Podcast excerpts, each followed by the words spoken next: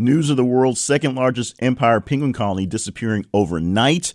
Also, the Coachella puppy dumpster dumper was arrested and charged after Coachella. And a DC resident suggests that Howard University should just move its campus after the students complained that he and his dog are using the yards inside of the campus as their own personal dog park. And while that may make you suggest that this week's countdown is animal focused, and there's plenty of animals in it, uh, it is very, very diverse. And you'll see as we get to it because these three stories, very big, very huge, very important, but not quite top 10 worthy, as said by you in your voting in what you responded to mostly. So while you like these, you like the top 10 even more, and we'll talk about them in just a moment here on the wrap up show with Jay Cleveland Payne, brought to you by This is a Conversation.com. This is the show for the week, April 27th, 2019.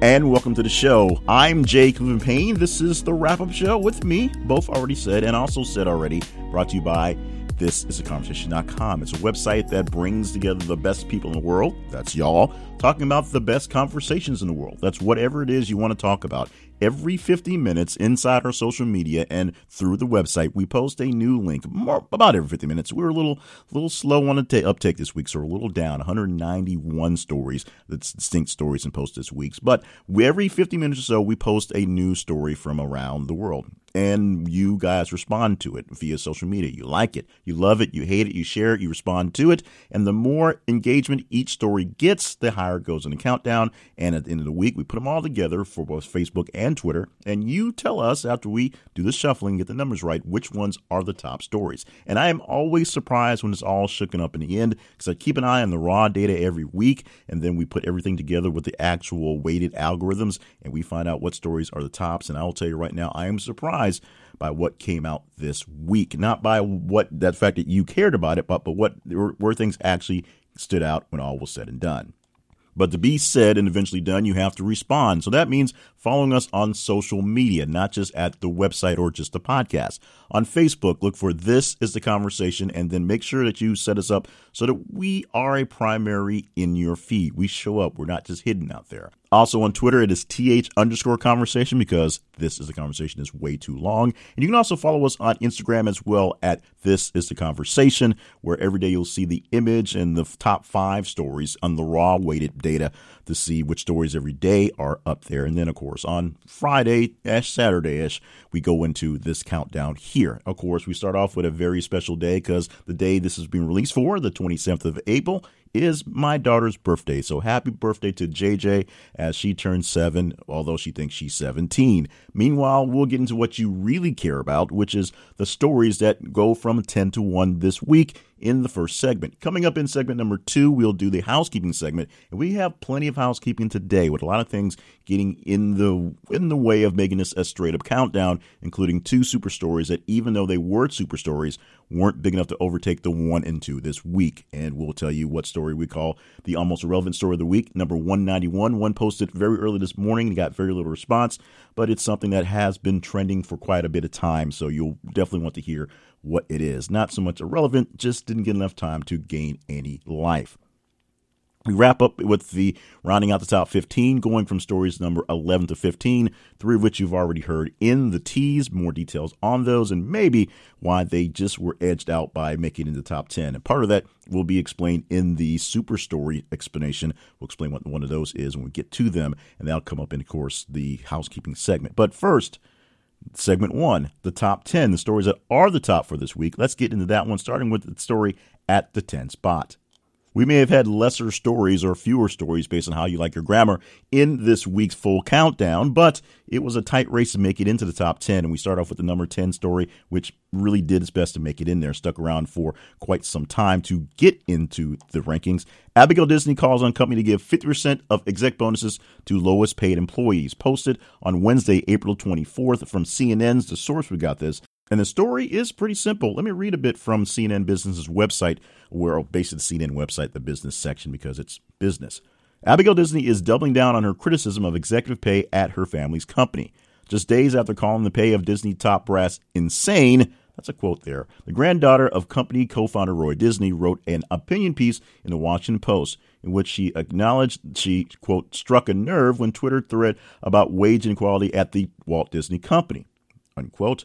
Here's some more quotes from her. I believe that Disney could well lead the way if its leaders so choose to make a decent, humane way of doing business. That was part of the piece that she wrote. She proposes the company put aside half of the bonuses its executive team earns, distributing that to the bottom 10% of Disney's 200,000 employees. According to a regulatory filing, six of Disney's top executives, including CEO Bob Iger, received stock awards and options worth a combined 62 million last year. That doesn't include the additional bonuses and potential millions of dollars more earned by lower tier executives at the media and theme park conglomerate. So someone on the 1% is saying, hey, we need to do something about this. And maybe she's not as 1% as Bob Iger and the rest of those guys earning it right now. But this is someone who feels the need to display the love of the Disney family for their employees and for the people essentially down the line getting their stuff. And it may just be something she can afford to do because she is already rich. And we get that. Sometimes uh, people that have the means are the only ones that are allowed to really say what they want to say because there's no repercussions from her. Now, if she were one of those 10%, bottom 10% employees complaining about this, we probably would never hear the actual argument or the words from that person. But because of the person with stature and power, we hear it. And we're glad to hear this. We'll see if anything will be done with this. Personally, I seriously doubt that. Let's move on to the number nine story this week, and this is going doing some history, revisionist history, which is odd, but it goes on to tell you how things get really fluid and really weird in the actual movement. Hurricane Michael retroactively upgraded to Category 5 storm at landfall. Friday, the 19th, this was posted. This gets a bump in response. That means more people responded to this story than the last story by 1.38%. That's how many more people uh, engaged with this actual story in the social media. Here's a little bit from this one, and this is also pulled from CNN. Hurricane Michael, when barreled into Florida's panhandle in October, was actually a Category 5 storm when it hit the coast, scientists at the National Hurricane Center said Friday. A post analysis report said the storm was stronger than originally thought, that winds at landfall estimated 160 miles per hour, making Michael one of only four Category 5 hurricanes to touch down in the U.S. Storm was originally designated as Category 4 with 155 mile per hour winds when it made landfall on October 10th near Mexico Beach and Tyndall Air Force Base in Florida, the Hurricane Center said in a statement. Here's a quick quote from the statement. Category 5 winds were likely experienced over a very small area and at the near coast. And the change in estimated wind speeds is of little practical significance in terms of the impacts associated with the storm.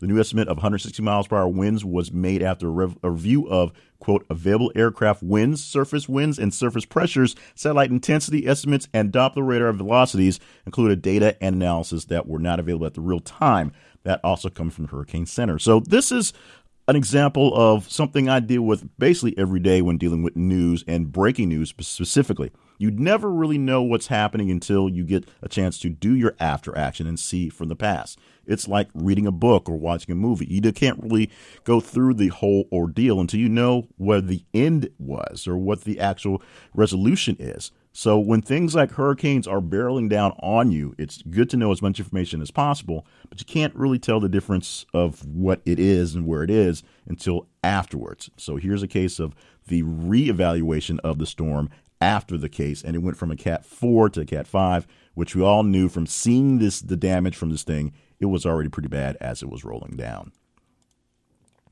This next one gets a little bit weird, but as I said, these are per you. So if you don't like the stories you hear us talking about, it's kind of your fault. That means you need to go to our tw- Facebook and our Twitter and sign up and engage in more stories that you particularly like. Of course, Facebook is this is the conversation, and Twitter is th underscore conversation. The headline for this story in the number eight spot Britney Spears fans protest outside West Hollywood City Hall. Because that's what they did. And we posted this on Tuesday, April 23rd. A bump in response, 14.29%. That's how many more people were into this story than the last story. Let me read you a few lines from the source that we pulled. This is essentially from from AOL is the link where it was posted, but it's essentially a, a story written by Variety that they posted from their feed. A group of protesters gathered outside City Hall in West Hollywood on Monday afternoon to demand the release of pop star Britney Spears from a psychiatric facility. Carrying free Britney signs and chanting, Hands off Britney and Justice for Britney, about a dozen fans took to the corner of Santa Monica Boulevard and North Sweetzer Avenue. Almost as many news crews arrived to document the protesters, which was also live streamed. The group's position that Spears is being kept from making decisions on her own behalf. Location chosen does not appear to have any particular significance. Spears checked, checked into a facility in late March after suffering an emotional distress, a source confirmed in Variety. On Easter Sunday, she was granted a one day leave to celebrate the holiday with her family. People reported. Spears was photographed leaving the Montage Hotel in Beverly Hills on April 21st. Spears has been troubled over the past year by her father's health crisis. Jamie Spears recently underwent a second surgery to fix a ruptured colon. So she's got a lot of stuff going on. You can go deeper into the story as well, but just go to our website for thisistheconversation.com and click on the link for this week's podcast. We have links to all the stories. You can go deeper into detail with that. But we know that Britney Spears has had a lot of things going on, including the time back in 2007 when she just showed up at a salon and shaved half her head. That's in the story too. If you want to go deeper into Britney's troubles, although Britney did respond to the outcrying of fans saying she all right, she needs some time, you can um check it out and respond to that as well. You can respond to us and talk to us if you want to on that one. But like I said, this is the eight story because you guys made it the number eight story, just like you made the next story the number seven story. And this one, uh, more of a regional thing because it is what it is, but it does have a bit of um, a bit of flavor that can make it something big for the nation. Here, we pulled this one off the blog, The Takeout, so we'll just say that's where it is. It's a bigger story, but that's just where we happen to find the source for it. And we're going with the title that they put out there Wisconsin coffee chain will change its name, apologizes to Native American tribes. Posted on Friday, April the 19th. And this story in the seven spot, of course, gets a bump in response from the eight of 19.64%. Now, before I try to butcher up the commentary and what the deal is on this, let me read a few lines from um, the Takeout, the blog, which is all a part of the family that gives you Deadspin, Gizmodo, Jezebel, Lifehacker, and those stories from those places, those blogs you may love or you may hate. It's all based on your personal taste and preference. Restaurant chains have lately been accused of appropriation, usually by the marginalized groups whose name or likeness or cuisine they've copied. Exhibit A is Lucky Lee's Clean Chinese Food in New York. Exhibit B is celebrity chef Gordon Ramsay's authentic Asian restaurant, Lucky Cat, in London. And Exhibit C is Lou's Bodega restaurant in Austin. But the news of Wisconsin based chain Kickapoo Coffee's name change is different in a substantial way. The coffee roaster voluntarily opted to change its name before receiving complaints. The Milwaukee, Milwaukee Journal Sentinel reports Kickapoo released a statement saying it will change its name in 2020 as its use of the term Kickapoo could be considered appropriation of the name of four indigenous peoples' tribes. The Roasters co founders chose the name in 2005 because of the company's location in the Kickapoo River Valley, but realized that customers outside of Wisconsin were confused because there are tribes in the U.S. and New Mexico called Kickapoo. From a statement from Coffee Roaster co founder TJ Semanchin, by using Kickapoo, we claimed a name that was never ours to take. The decision to use the name and to continue to roast under it was an act of appropriation. Now, the coffee company contacted representatives in the U.S. from the U.S. tribes. They're located in Oklahoma, Kansas, and Texas to apologize. Uh, the groups were unable or unaware that Kickapoo Coffee actually existed. They didn't know about the name of the roaster, and the company's co-founder says it was in criticism from the tribes that led them to the decision. So, as we see, this is a definitely different take on this new appropriation for kerfuffle we have right now. So congratulations on the coffee chain for seeing something that was coming and making the change ahead of time. I'm not sure what the name of the company is. If you want to go deeper into the story, go to our website and click on the link for this week's podcast and click on the link for this story. It gives you the links to the various stories and pieces and of course more of the story in in full as written from this blog, which is of course the takeout. I am extremely proud of the international reach of the podcast and of our reach on our social media for this is a conversation and we get a lot of love from down under a lot of folks from australia who are tuning in to this podcast and we see lots of response there so we love you guys down there but we're not so sure we love this trend that you've got going on down there on down there. The headline It seems to be getting more popular for Australian men to, be, to get Botox injections down under. Posted on Saturday, April the 20th, and a bump in response of 5.47% from the story in the six. By the way, the seven story had a 19.64% bump in response in it from the eight story, if I did not say that. So let's get on to this story. We pulled it from IFL Science. And if you don't know what that is, you'll have to check it out on your own. Check the link to see more about that site and more about the story. But I'll read a few lines from the story as written there. Cosmetic surgery is common among people of any gender. These sorts of surgeries can be useful to correct some underlying condition or to address deep insecurities. Also, just like fashion, there are trends. Certain procedures become suddenly very popular. One such procedure that seems to be increasing in popularity among Australian men is getting Botox injections into their scrotum. This is known as scrotox, the portmanteau of scrotum and Botox, although a U.S. doctor calls it balls ironing. An extremely visual and direct name, and correct too. Botox injections to your scrotum relaxes your ball sack that will make it hang lower and reduce the wrinkles.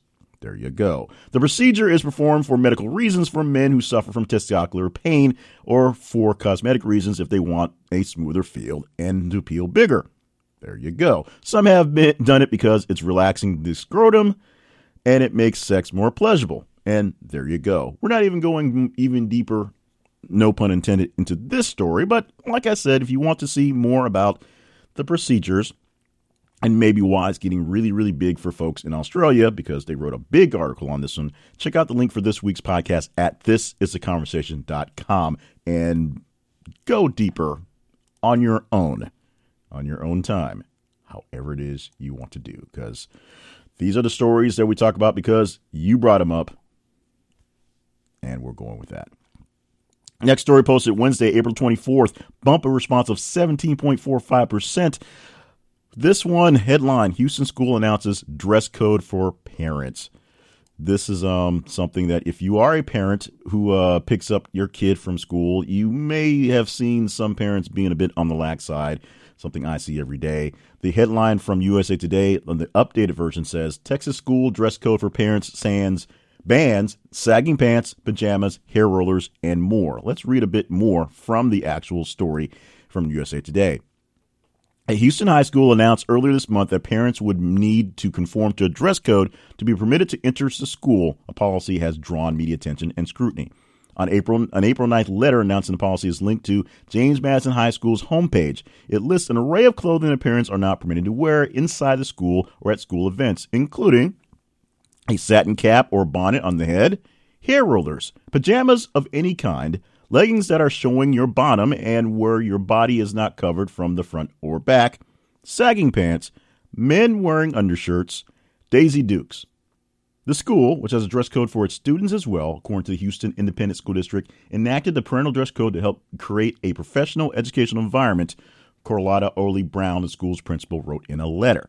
So if you are a parent who either breaks these rules or is a bit frustrated by people who are breaking these rules, this is something that really means something to you. This is one of those stories that really does hit home, and the conversation got really heated inside of the social media. If you want to join in that conversation, email me or jump in the fray inside the social media links if you can still find them. Email us at the conversation inbox at gmail.com and tell me what you think about this one. Should there be more dress codes for the adults showing up at the schools?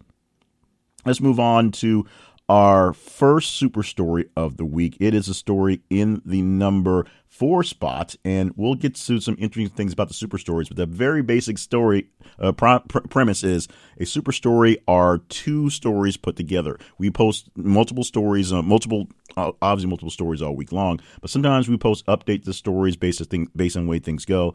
And if they both rank high enough to be closer into the top ten, we will pull them together to give their combined numbers one hit, so we don't have to hit the same story twice. And it of course moves the needle. This one in the four spot was previously a story that was in the eight spot and then all the way down to 30, but enough points got into it to bump it into the number four spot. And only by a little bit, it's only bumped up or, or more respond, responded by the fifth story, bumped up from the five to the four by 4%. That's how little it was to move it up. And like I said, one of these headlines was already in the eight spot already. We're going with the the later headline in this one that Sri Lanka bombings were retaliation for Christchurch attack, top official claims. That comes from the CBS News website. That was posted on Tuesday, April 23rd. We also posted the original story on the Sri Lanka bombings on Sunday as well. I told you the bumper response was 0.4 percent. Uh, that's how much uh, reaction we got from that one to the next one. Let's get you a few lines from the CBS story on the second headline, the more recent headline, which is on the fact that this the actual bombings were about retaliation, not the initial counts that they had, which of course was horrific. ISIS claimed responsibility on Tuesday for the Easter Sunday suicide bombings in Sri Lanka, as an official in the country said the preliminary investigation into the attack showed it was, quote, retaliation, unquote, for the massacre of Muslims at mosque at Christchurch, New Zealand. The coordinated bombings on Sunday targeted churches and hotels in around in and around the Sri Lanka capital, killed more than 320 people. A quote from the State Minister of Defense, Ruwan Wijewardene, told Parliament the preliminary investigations have revealed that what happened in Sri Lanka was a retaliation for the attack against Muslims in Christchurch. Close the quote from there. It's unclear whether the defense minister, uh, minister of defense, based his assessment on, or what he based his assessment on. And later on Tuesday, the prime minister, uh, Ranil Wickremesinghe, I apologize for butchering those names, was more guarded, saying it was possible there was a connection between the two attacks. Now, we may not know for quite some time, maybe even ever, because these things are all sort of fuzzy as they go. ISIS can claim responsibility for a lot of things without any real proof. And often there's the inspired by tag where people who aren't necessarily in the ISIS gang want to do something to impress ISIS or do something in kind of in that vein and do their own thing. This was pretty well coordinated by someone in a place that, if you watch news reports, Sri Lanka, which has been known for a long time as a place where terrorism sort of bubbles up, but hasn't happened, hasn't had that problem in about a decade. This is the kind of thing that's well coordinated that showed that someone had some sort of extra input into it. Whether it was truly ISIS, we may not know for quite some time. We go to super story number two on the week. This is another terrorism ish story that gets even more complicated. The headline that we're going to go with is journalist Lyra McKee shot dead in Northern Ireland by, quote, new IRA. The original uh, story had headline of journalist shot dead in Derry during rioting in the city. Uh, once the two two came together, they were obviously meant to be together in the actual story. And these two stories, one of the headlines as a 12, one of the headlines as a 16, together turn into three. So stories that were towards the end and not even in the top 10, all put together were enough to push it all the way into the top 10, into the top three this week. Bumper response from the number four story of 1.60. And we will go more deeper into this super story and how it got to be on its own. Both these stories basically posted within about uh, 10, 12 hours of each other. So in the same range of the day. Gives you uh, some lines from the first headline we read you about the new IRA uh, taking the responsibility or being blamed for the shooting. This link we have is for USA Today, and you'll see that link if you go to our website at thisisaconversation.com and click on the link for this week's story here.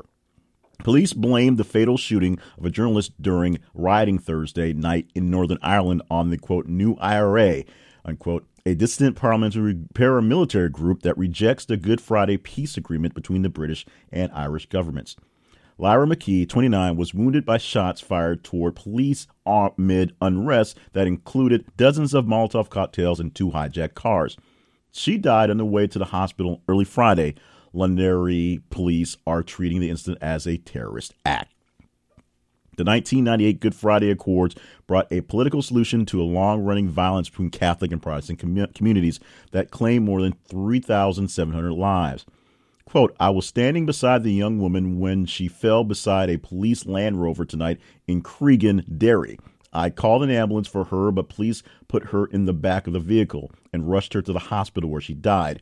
That's a quote from Leona O'Neill, a journalist of the Belfast Telegraph and White witness uh, she tweeted, Sick to my stomach tonight. Um, just a quick information about McKee, and then go deeper into the story by going to the website as well. McKee was an editor and reporter for Mediagazer, a California based publication that writes about the media industry. She had also written for The Atlantic and BuzzFeed News. She recently signed a contract to write two books and had risen to prominence in 2014 with a blog post describing the struggle of growing up gay in Northern Ireland as I said, you can go to the website, thisistheconversation.com, click on the link for this week's podcast, and get deeper details of this story and deeper details of Miss McKee and what's going on. We are definitely sending lots of thoughts and prayers, which we know is more or less the, the least amount of things you can do to a lot of people this week in these in these stories. This is one we're sending to the folks on something that it's hard to understand if you're not there so it's a real big deal with the Protestant and the Catholic unrest in the area, which doesn't seem like it makes any sense. That's because I see it from a lens of a guy here in America. Most of the things that we have here that are issues, like the old slavery and Confederate flag thing, don't seem to make sense to folks over wherever they are. Moving on to number two story this week. This is the top Twitter story for the week, all by itself. And trust me, when you get to this one and the next one, you'll see that they are large, although why they're larger is is interesting as well. This story was posted yesterday and it blew up quickly. In fact, it took me a few hours to um, kind of take note of what to do with it as I saw it trending on Twitter. And so it took me a few hours to actually put it in there. And once it went in there, it went big. Bumper response from the number three story 110.24%. That's, that's how many more people responded to this story than the number three story just from just now. And that was a super story with combined stories that added to the mix. Let me just get you the headline and we'll go from there. UK press mostly silent on the matter of Prince William's alleged affair, Twitter ablaze. I'm going to gloss through this one pretty quickly because we want to get deeper into the next story, which is also pretty weird, amazing. Uh, Boing Boing is the source that we pulled, but as you can see, there are some rumblings of of well, British tabloids not living up to their name of being tabloids. Prince William is apparently dealing with what is alleged affair with a alleged um, person in his life who's not his wife. And because the UK press is not talking about it for many many reasons, I would say. One, it brings up the whole Princess Diana thing, and two, they sort of like Prince William and Princess Kate.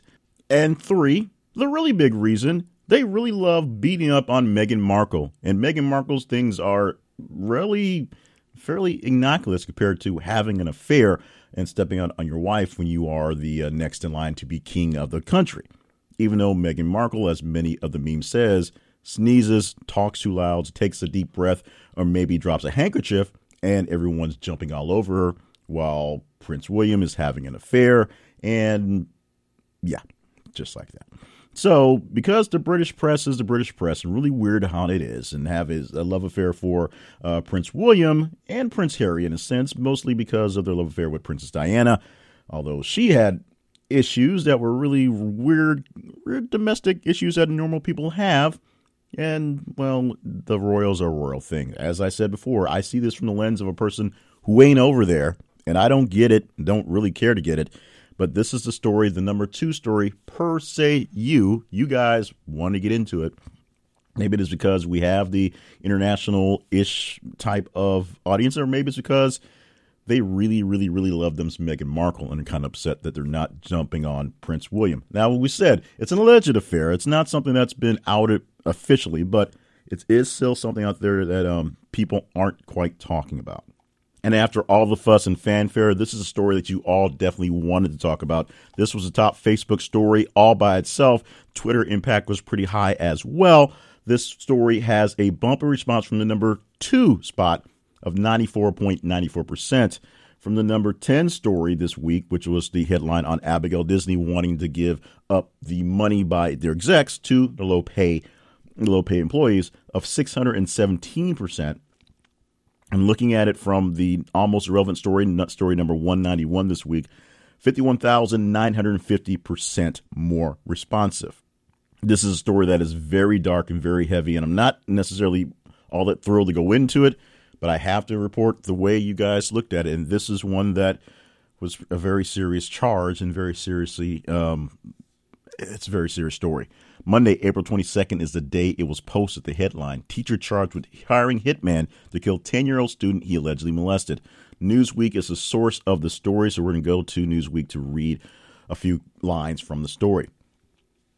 St. Louis teacher was arrested last November, charged with molesting a seven year old student three years earlier. Last week, while in jail waiting trial, Taylor and his partner were charged with trying to hire a hitman to kill his former student and his family.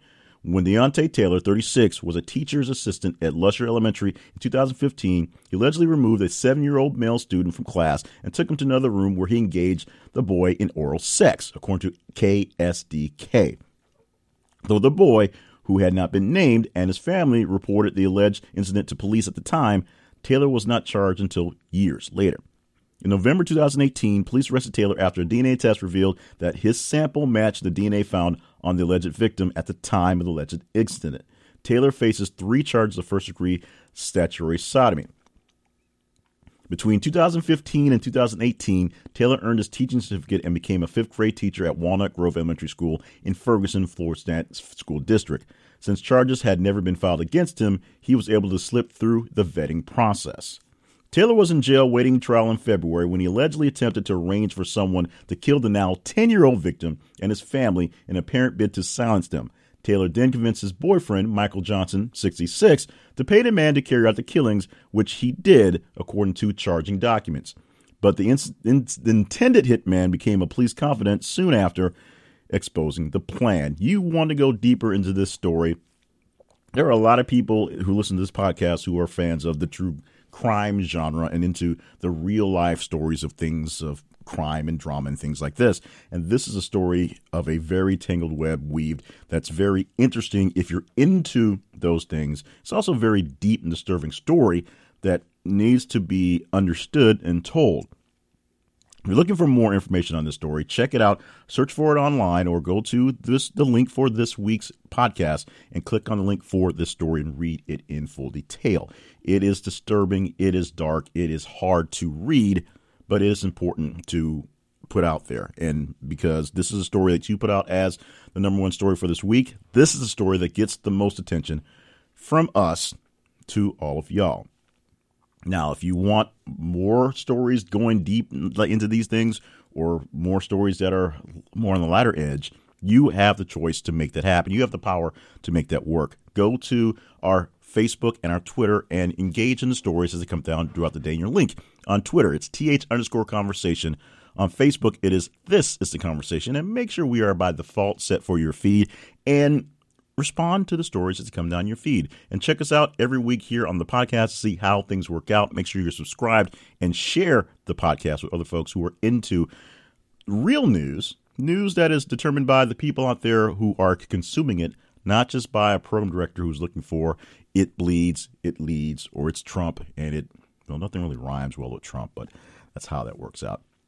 Coming up in just a moment, we will get to why the two stories were super stories and why they didn't quite make it to the top. We'll kind of ponder that and talk about story 191 this week, the almost relevant story of the week that might be more relevant than you think, here on the wrap up show with Jay Cleveland Payne for the week ending April 27, 2019.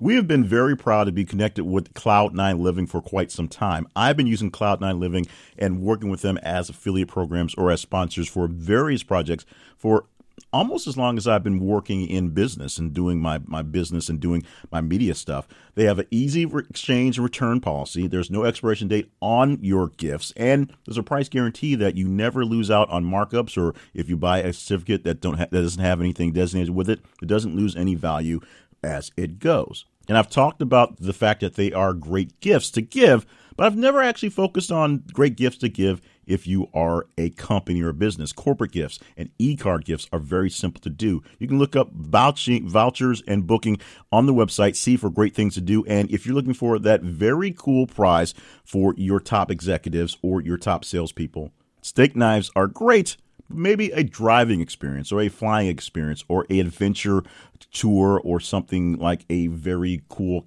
glamping experience, camping and things like teepees and tents and safari, something really big and cool can be their next big win. And you can get a great deal on the certificate and on the deal by going through a link we have at our website at thisisaconversation.com slash cloud nine. That's the number nine there. This is a conversation.com slash cloud nine. We we love you to stop by and check out all our great sponsors, all our great advertisers, all the folks that help us keep this podcast alive and a lot of my other media stuff going. But this week, for this episode, we are putting a special emphasis on one of my favorite and, I, and it's hard to say that because you don't want to, you know, say like any of your advertisers are are getting any preference, but these guys really do. Cloud9 Living have been creating great memories since 2005, and they can help you create your great memory and maybe a great memory for that great employee. Check them out at our link at thisisaconversation.com slash cloud9 and give them a shot. I think they'll make you very happy and your recipient happy as well from Cloud9 Living.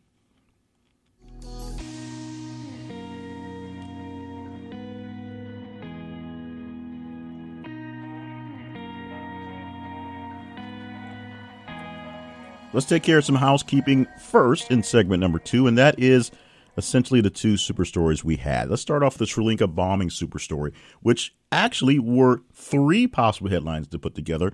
We also had a link in the story, or I should say, a link to a story with the headline The richest man in Denmark lost three children in Sri Lanka terror attacks. His spokesperson confirmed um, that was something that popped up as well. That one we posted on Monday, the 22nd, between the bombings on Sunday and the uh, thought of being retaliation on Tuesday. We chose not to put that one in the story because it wasn't as relevant as the folks, the fact that there was a bombing and it was terror related or expected to be um, ISIS retaliation terror related. So that kept it out of being in contention adding those numbers would definitely made it a number three story that week because number two and one were just so popular, so so high.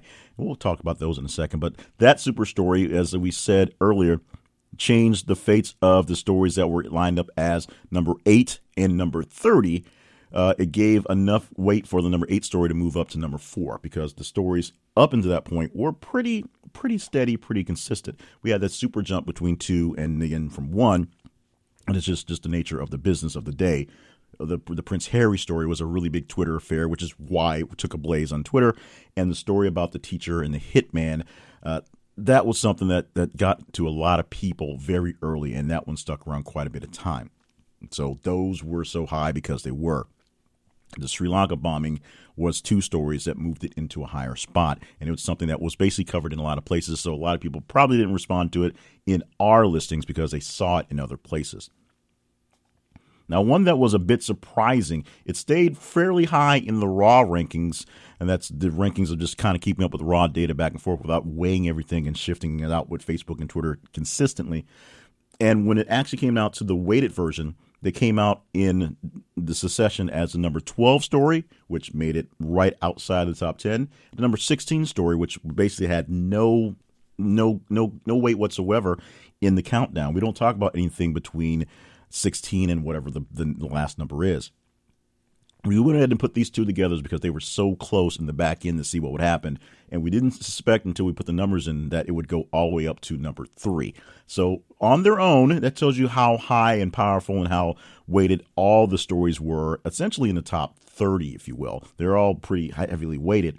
But when you put those two stories that were so close together, from 12 to 16, it moves up into the three spot, barely edging out the story that we put together to make the four spot. And of course, the, one and two were just so so heavy this week they could not be beat. But that's how that got to be so high and got more prominence in the actual reporting for today. Even though you say it's prominent, even though you're going backwards from the, the least to the most, it's just a way, uh, just a convention of making it hopefully add some drama to the actual countdown. So the story on journalist Lyra McKee being shot and that being respons- being the responsibility of being being or the new IRA being held responsible for that grammatically grammatic grammar aside, uh, that's how I got pushed to be such a higher reported story. So now let's go to the story that is listed as number 191 this week. And as we said, we've had a, bit of a slip off, had some some issues going on with some personal issues and some tech issues that dropped us down quite a bit in the number of texts, the number of response we can put out here. We'll probably pick up next week. We'll see what happens. But this is a story that got posted early this morning, essentially, so did not get a lot of chance to get any traction and wasn't as important by the time we posted it to uh, really garner that much attention. But it's still not as irrelevant as we make it seem in the title. We pulled this off the Yahoo News site, who pulled it off of USA Today. The original date for the story is the 24th. We posted it early this morning, 26 as we record. Here's the headline Feeling Cute Challenge Texas prison guards fired after probing to inappropriate post. If you've seen about the Feeling Cute Challenge where people put the hashtag, you know, feeling cute today might do something inappropriate. That's what happened to um, some members of the Texas Department of Criminal Justice or Texas Department of Corrections, some prison guards. Let me stop blabbering and just read some lines from the story. Days after the Texas Department of Criminal Justice announced an investigation into reports of, quote, inappropriate, unquote, photos and social media comments by correctional officers, multiple officers have been fired or resigned. The investigation was tied to the, quote, feeling cute challenge, hashtag feeling cute, the department said last week. The trend often involves uniform workers posting selfies coupled with captions joking about the work day they may entail. The Houston Chronicle, which reported earlier this month that officers were apparently linked to posts with captions such as, feeling cute, might just gas some inmates today, I don't know, or IDK as they put it, reported on Tuesday that four officers have been fired or two and two resigned because of the investigation. Texas Department of Criminal Justice statement to the Chronicle and the Associated Press did not provide details on the social media content involved in the firings because that would be going a bit too far with their people who went way, way too far. Coming up, we promise not to go too far, just from 11 to 15, rounding out the top 15 stories that weren't quite in range for top 10 notice. We already talked about ones that were close that we pushed into there. So what got pushed down and what's might have snuck up because of it, we'll talk about that in just a moment. Plus, we'll have some shout outs for those who gave us extra love this week on the social media here on the wrap up show with Jay Cleveland Payne from this is the conversation.com. This is a show for the week ending April 27, 2019.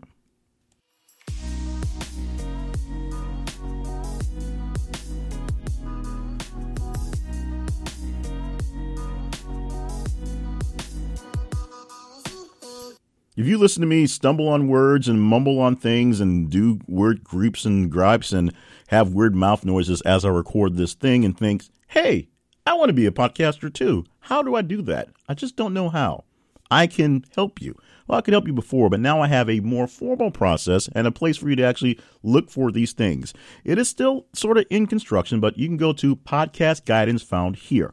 Podcast guidance found here for podcast guidance found there. And you can find podcasts. I have two podcasts that deal with the actual podcasting experience. One's called Mastering Your Message, which is being transitioned from my teaching you how to give a message project into how to just general messaging and on the sake of building for longer forms for podcasting and things like that. And the podcast Pep Talk, which is just a very quick thing to keep you going as you are doing your podcasting, getting along in your journey. You will see free content you can take along and get started right now, get going, or keep you going. You'll see courses and consulting opportunities so that I can help you either by teaching you in a course or flat out touching it and getting it done. And there'll be a member area coming soon where we can kind of chat along with our own little mastermind. So check it out. I'm technically promoting a podcast here, promoting the Mastering Your Message podcast, which is already out there, and Jay Cleveland Payne's podcast Pep Talk. You can search for those and find them right now, but you can find more on your journey for podcasting excellence or just getting it done, which is pretty much what you're trying to do, just getting it done, by going to podcastguidancefoundhere.com. Podcastguidancefoundhere.com or yourpodcastadvisor.com with an E or no. Either way, it'll get there and you'll find podcast guidance that you're looking for. Not too expensive, not too cheesy, not too drill sergeant and not focused on buying thousands of dollars of software and tools and gear. It's about the basics getting it recorded, getting it set up, getting it going. Podcast guidance found here at podcastguidancefoundhere.com.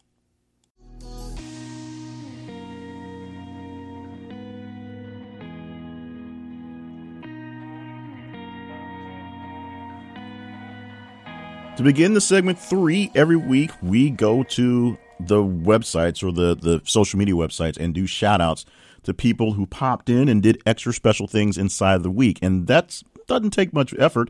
All you basically need to do is to reply to a story, like, love, share, uh, do what you do to get do what you do with, with the actual stories to show that you're actually engaged. And I go through and read some names to some people who that thank them for that. And if they hear it, they might get a prize if they reach out to me.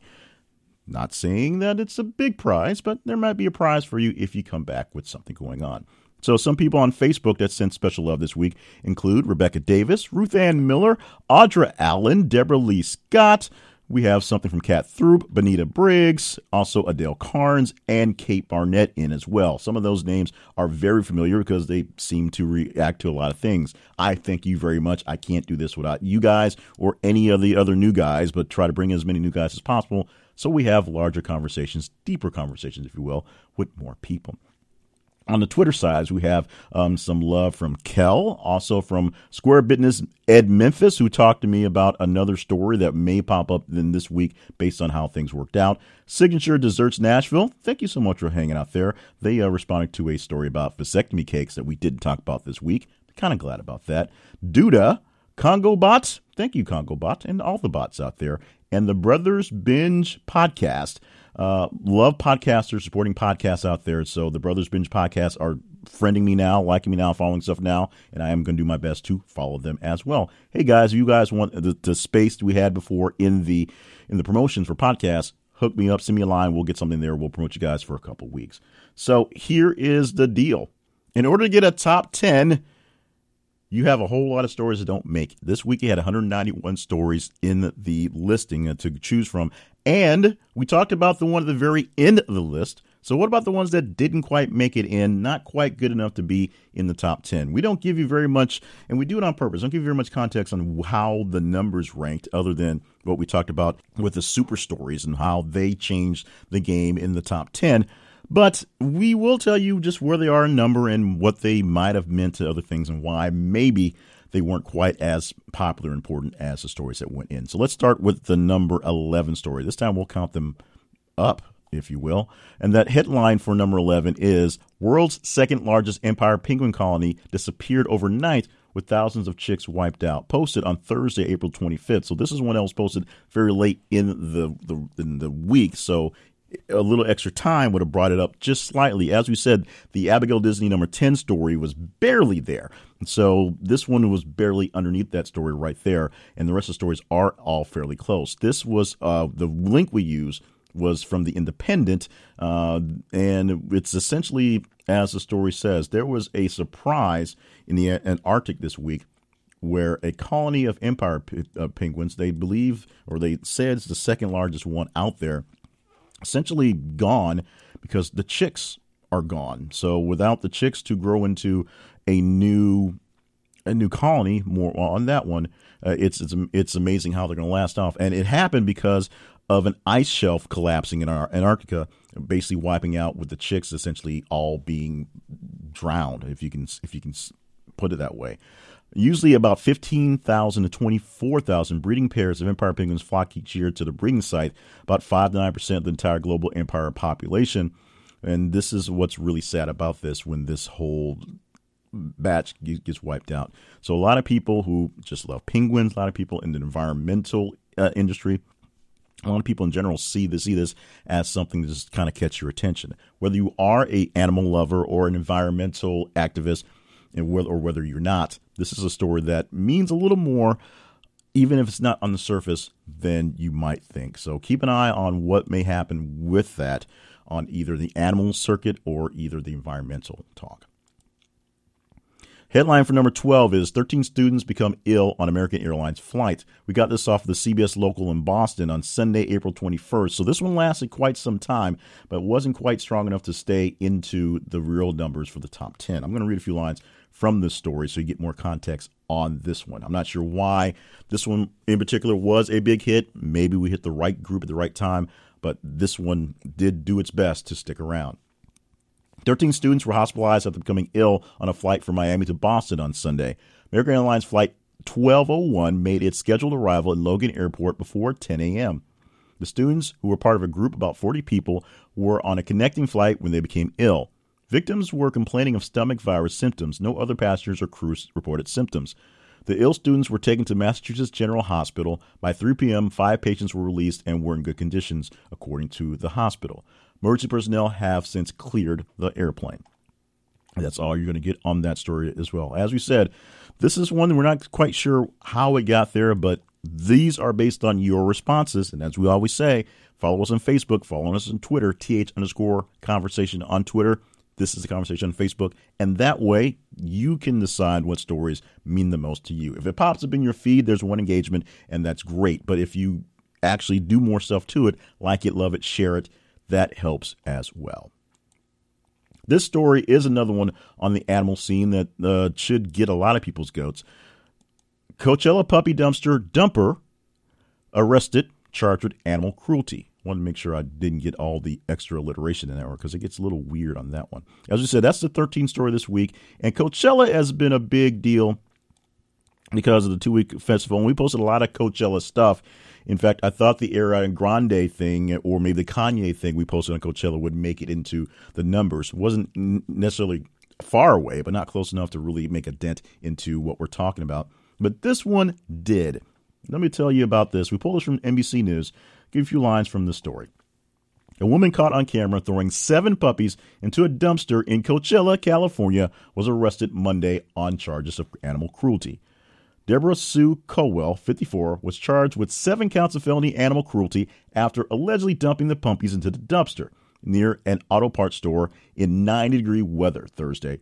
In the now viral video, she is seen getting out of a white Jeep, throwing out the puppies who were in a sealed plastic bag into the trash and quickly driving away, authorities said. An employee of the store called Animal Services after a passerby discovered the puppies, according to Riverside County Animal Services. They said the puppies were about three days old and are believed to be terrier mixes. They are so small that they still needed to be bottle fed. Now, whether you are an animal lover, just like that the Emperor Penguin story is, or you just hate really, really, really jerky people, this is a story that should also get your proverbial goat.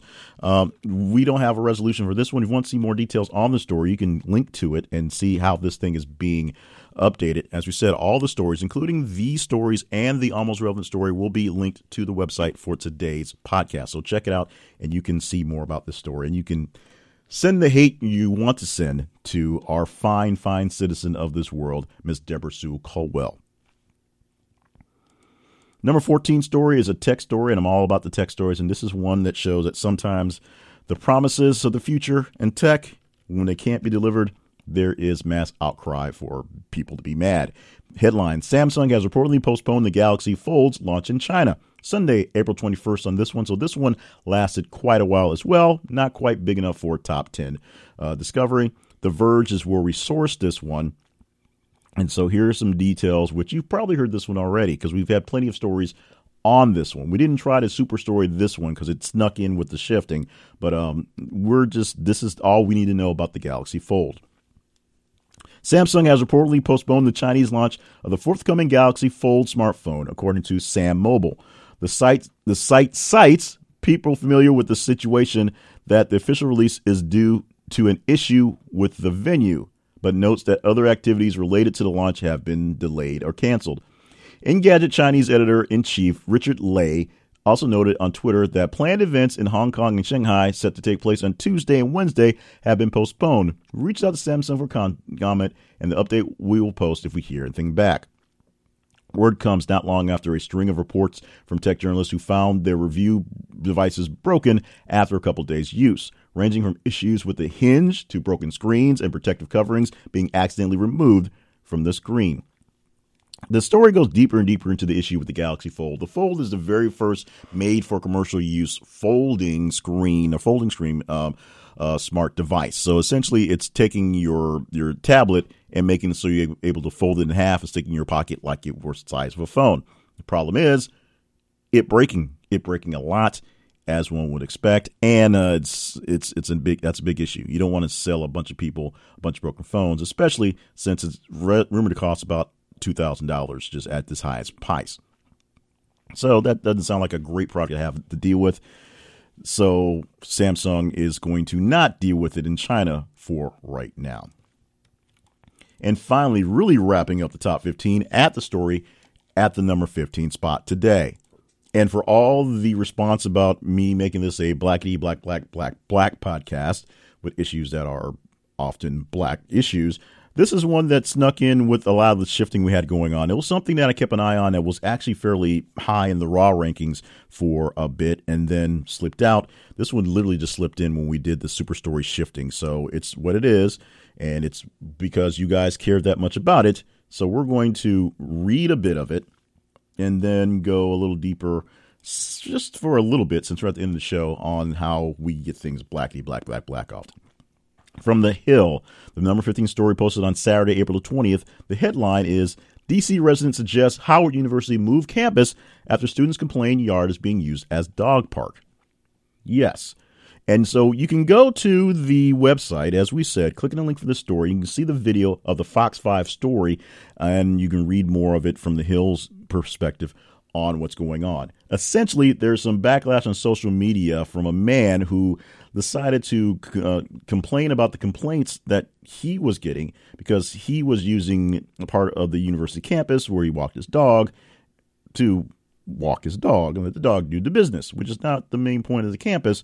So that's a problem. Sean Grubbs Robichaud made the remarks in an interview with a local Fox affiliate, that's being Fox 5, telling the outlet that students could, quote, the students are, quote, in part of DC, so they have to work with DC. So if they don't want to be within DC, they should move the campus. I think we need to work together, and I don't think it should be a he or he or they or he situation continued. It's our community, and it's how it should be. Yeah. So here's the weird thing. Uh, well, it's not even that weird.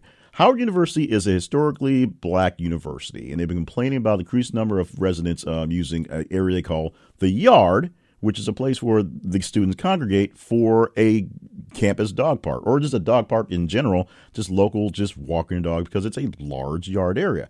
And it's a an area that they use for the campus that's that's essentially used for just being kids and students. It's not so much a part of DC, it's a part of the campus. And because, you know, people are jerks, and people who are jerks say things that jerky people say, this is becoming a larger ordeal than it should be. Rather than having respect for the campus, having respect for the property, um, it's it's just a really really stupid thing. And this is once I said not to make this a blackety black black black black context. It just is what it is when people, despite color, despite race, despite um, uh, f- species, because we're dogs, just people being general jerks. And with that, I will stop being a general jerk and be a good guy and wrap things up so we can get done. Brevity is what we're shooting for, and hopefully, we've done a greater job of brevity today because sometimes we don't. Thank you so much for joining us for the podcast. This podcast, this website, this movement does not work without you as we do our best to have the best conversations on all the news stories out there, or as many as we can, by putting them out there and letting you decide which ones are more important than Trump chyrons. Though Trump chyrons are kind of important, especially to us here, they're not the only thing going on for 12 hours a day. So we make sure that you get a chance to tell us which other stories not being reported, being underreported, sometimes being ignored, sometimes being hidden under rocks on purpose, because some of these stories are kind of weird uh, that we should be talking about. And we talk about them here on the podcast to be a part of the game, it's simple. Follow us on social media. On Instagram, we are This Is the Conversation. On Facebook, we are This Is the Conversation. On Twitter, we are TH underscore conversation. And if you follow the Facebook and the Twitter, as you see the posts come through your feed, like them, love them, share them, hate them, respond to them. You can even like and love and share, respond to the Instagram as well. But those are just uh, basically the top five of the day. Not going to get very much in the actual rankings. We'll see if we can figure that out somehow later on.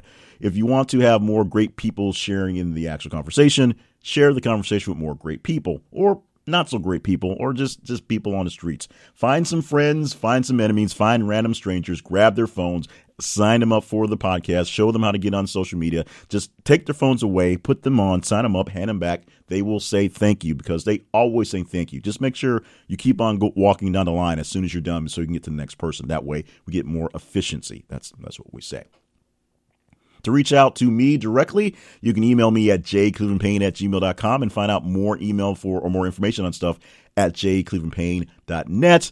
Of course, we gave extra special sponsor podcast love to podcast guidance found here.com where you can get your podcast guidance and more podcasts.